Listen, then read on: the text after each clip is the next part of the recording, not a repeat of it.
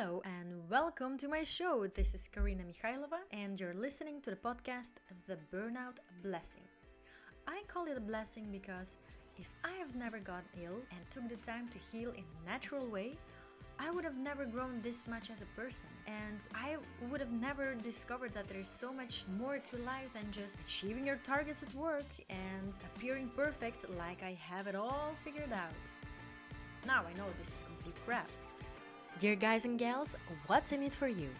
In this show, you will learn about my burnout story and you will get a better understanding of what the heck is a burnout, why people with a burnout need to take a step back and get their ducks in a row why people with a burnout actually stay home on medical leave. Disclaimer I'm not a professional psychologist and not a doctor. I'm just sharing my story and what I've learned. If you feel like you need professional help, please let's break the taboo and get some help. You're not alone in this, and there are many different sustainable solutions. It's important to point out that everyone's burnout is different with their own story, own causes, with their own symptoms, and their own solutions. It's not always related to work, and the burnout can take many different forms of symptoms and behaviors. Now, before I start my story, I need to say that I have come to a point in my life where I can say that I take responsibility for what happened to me because it was me choosing to ignore my intuition. It was me choosing to put up with a lot of bullshit, and it was me choosing to stay in an environment that was negative for my spirit, for my self image, and my energy. Maybe someone else will experience the same environment in another way. But anyway, I take responsibility, but I don't take responsibility for mismanagement. So I started working in my first sales job. Growing up in my family and in my direct environment, nobody ever did a sales job or a commercial activity in IT. I had to explain to my family what an account manager did. So it's not like I had mom explaining me how to do customer meetings just over dinner, or how my dad explained in the car on the way to the supermarket how to compose a good deal. No. But I wanted to make my family proud, show them that my weird ass personality can make some big bucks. Now, I grew up as a creative but insecure kid that craved other people's acceptance and recognition. Do you hear the thunder coming? I sound like a doomed people pleaser. And I was one. Oh my. All this kind of sales stuff was brand new to me, but intuitive. And I convinced the hiring manager that I was right for the job because I wanted to talk to customers to understand how do they want to develop? In which direction do they want to grow? How will their business look like in a couple of years? How can we help them with our services and products? How are they planning to anticipate certain events? I was so proud that I got the job. I was so proud that there were people who believed in my talents and believed what I stood for. I was fascinated by how you can listen to a customer, how you can explain a service or product and show them that your product or service is what they actually need. So, I bought a book about sales and I bought a book about account management and I was looking at videos on YouTube about how to be an account manager and how to do your funnel and so on. I'm very interested in the psychology of sales. I guess I wanted to prove that although I did not have a sales background, I could do a good job and I was focusing on ta ta ta perfection. Again, can you hear the thunder coming? I was convinced that for some reason, other people who got the job in sales knew exactly what they were doing, that they had it all figured out. And that is a huge assumption that held me back. Not everyone has it all figured out. It's okay to make mistakes. It's okay to improvise on the spot. Actually, you better be a good improviser working in sales. It's okay to not make a perfect presentation. It's okay to have a spelling mistakes on your slide or email. It's okay not to dress up every day to work. I assumed that I had to be all of the things I just mentioned. And I had to be perfect. I even assumed that if you were participating in a meeting and opened your mouth, you absolutely knew what you were talking about. And you could only propose the best solutions that you had figured out before, maybe on the weekend, instead of spending time with your friends.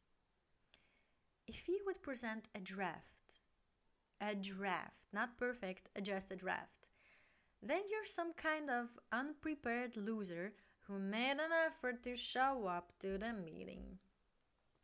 I set such high standards for myself and the contributions that I wanted to make that I didn't dare to open my mouth. How ironic! As many ideas were, were going through my head, but I thought they were not worth talking about. And I came over very insecure. Yeah. And that is called imposter syndrome. We'll talk uh, about that in another episode. So, back to the meeting.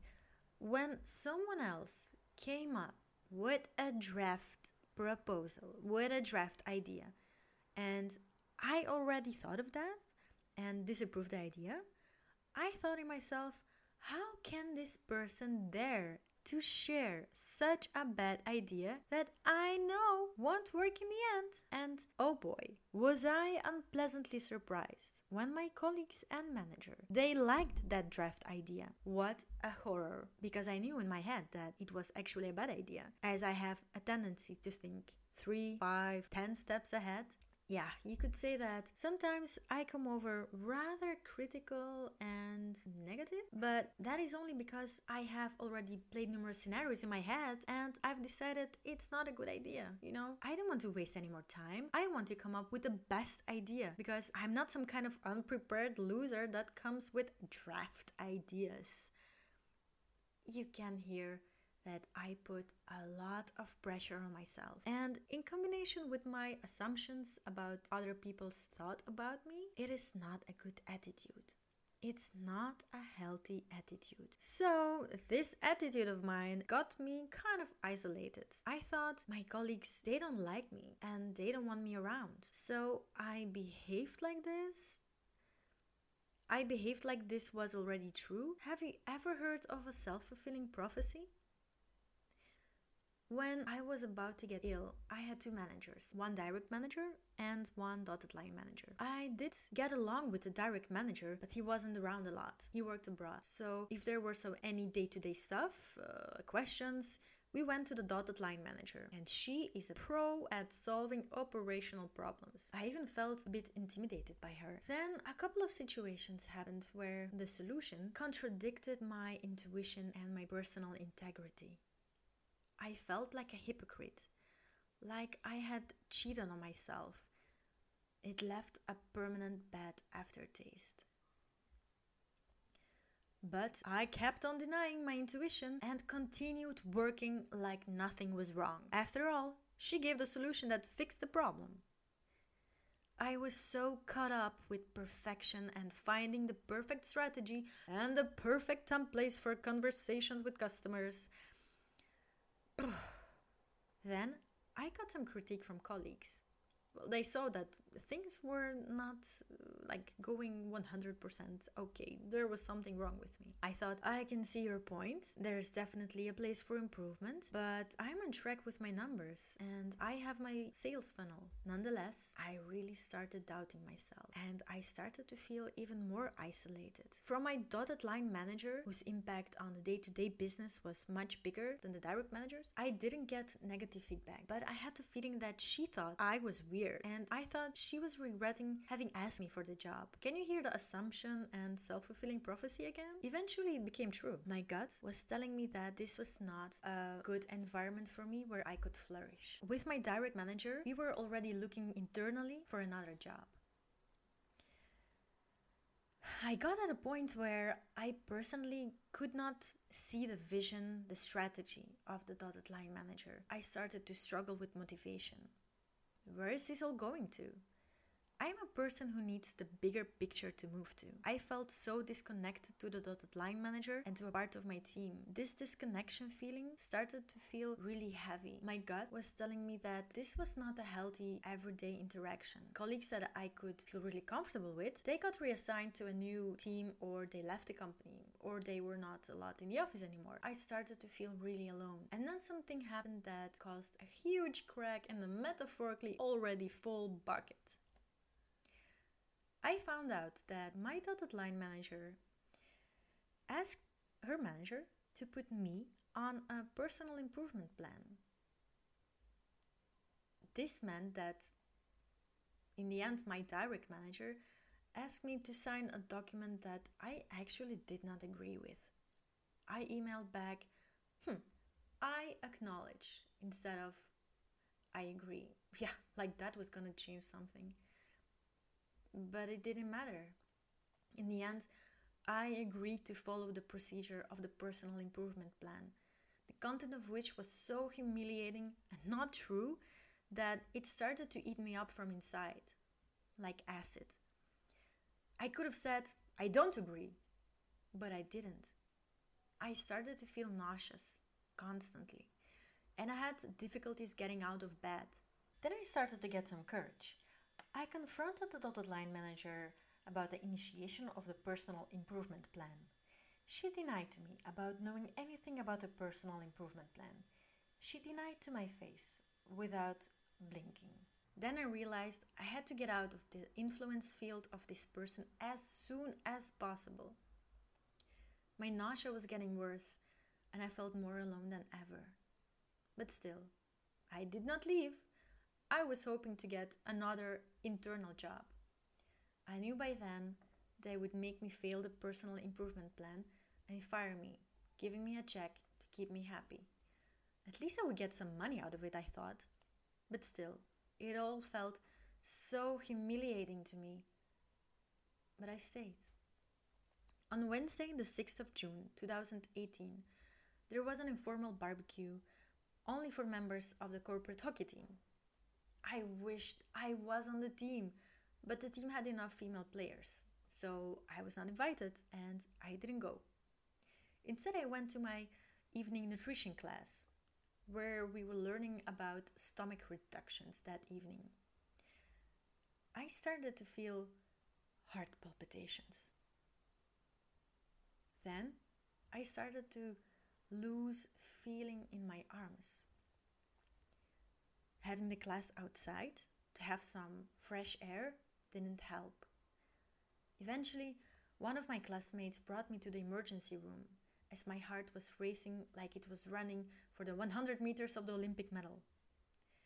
The doctors brought me in very quickly and started to take my blood and put all kinds of meters on my chest to test if something was wrong with my heart. In the meantime, they told me to breathe in a plastic bag. I still have this plastic bag as a reminder. A bit later, doctor came in and said, The good news is that your heart is completely fine, but your heart rate is rather high. It was 140 beats per minute, and I was lying down. I will give you something to calm down. Keep breathing in the plastic bag. Then the blood results came in. The blood was good, but there was not enough CO in the blood, which is a sign of hyperventilation. You're breathing superficially because you're panicking. The doctor said that I was having a huge panic attack. She asked me if I was experiencing a hard time at home. I said no. Then she asked me whether I was experiencing a hard time at work. And then it hit me like a lightning. Was I having this panic attack, lying here on this emergency bed, having my blood and my heart tested because I chose to continue to accept all of the bullshit I got thrown at me? When I went to the toilet with the drip, I looked in the mirror, my eyeballs cried out because I thought that I was going to have a heart attack and die. I said to myself, Karina, it's not worth it. But it was too late. Something irretrievable happened in my nerve system. in my brain. The next day, I was crazy enough to go back to work only because I had a meeting with my plus two manager, who was more understanding of my situation with a personal improvement plan. I arrived early in the morning. Oh, Jesus. In an empty office. Then a young colleague arrived, wishing me a good morning and complaining to have some muscle cramps from yesterday. I asked, Huh, what did you do? He said he went to the barbecue and played hockey with the hockey team, like the rest of the team.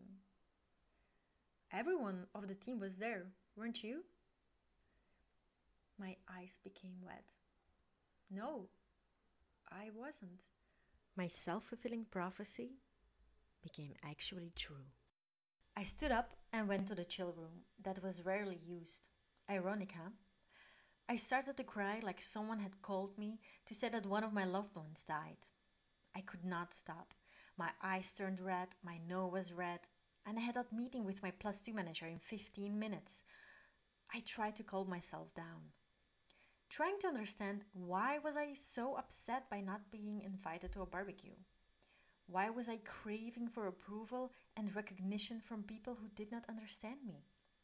What the hell was wrong with me? I went up to have the meeting, told the manager about the panic attack and the barbecue, and how upset I was. He sent me home and told me to get some rest and to call him on Monday. That was my last day of work in some time, and the beginning of a long journey where I still had to hit rock bottom. Guys and gals, I want to remind you that this story has a good ending. This is the end of the first episode of the Burnout Blessing. If you're interested to know what's going to happen further, then stay tuned for the next episode. After listening to a full episode, it's time to move some booty and shake your ass. Let yourself go, to the tune.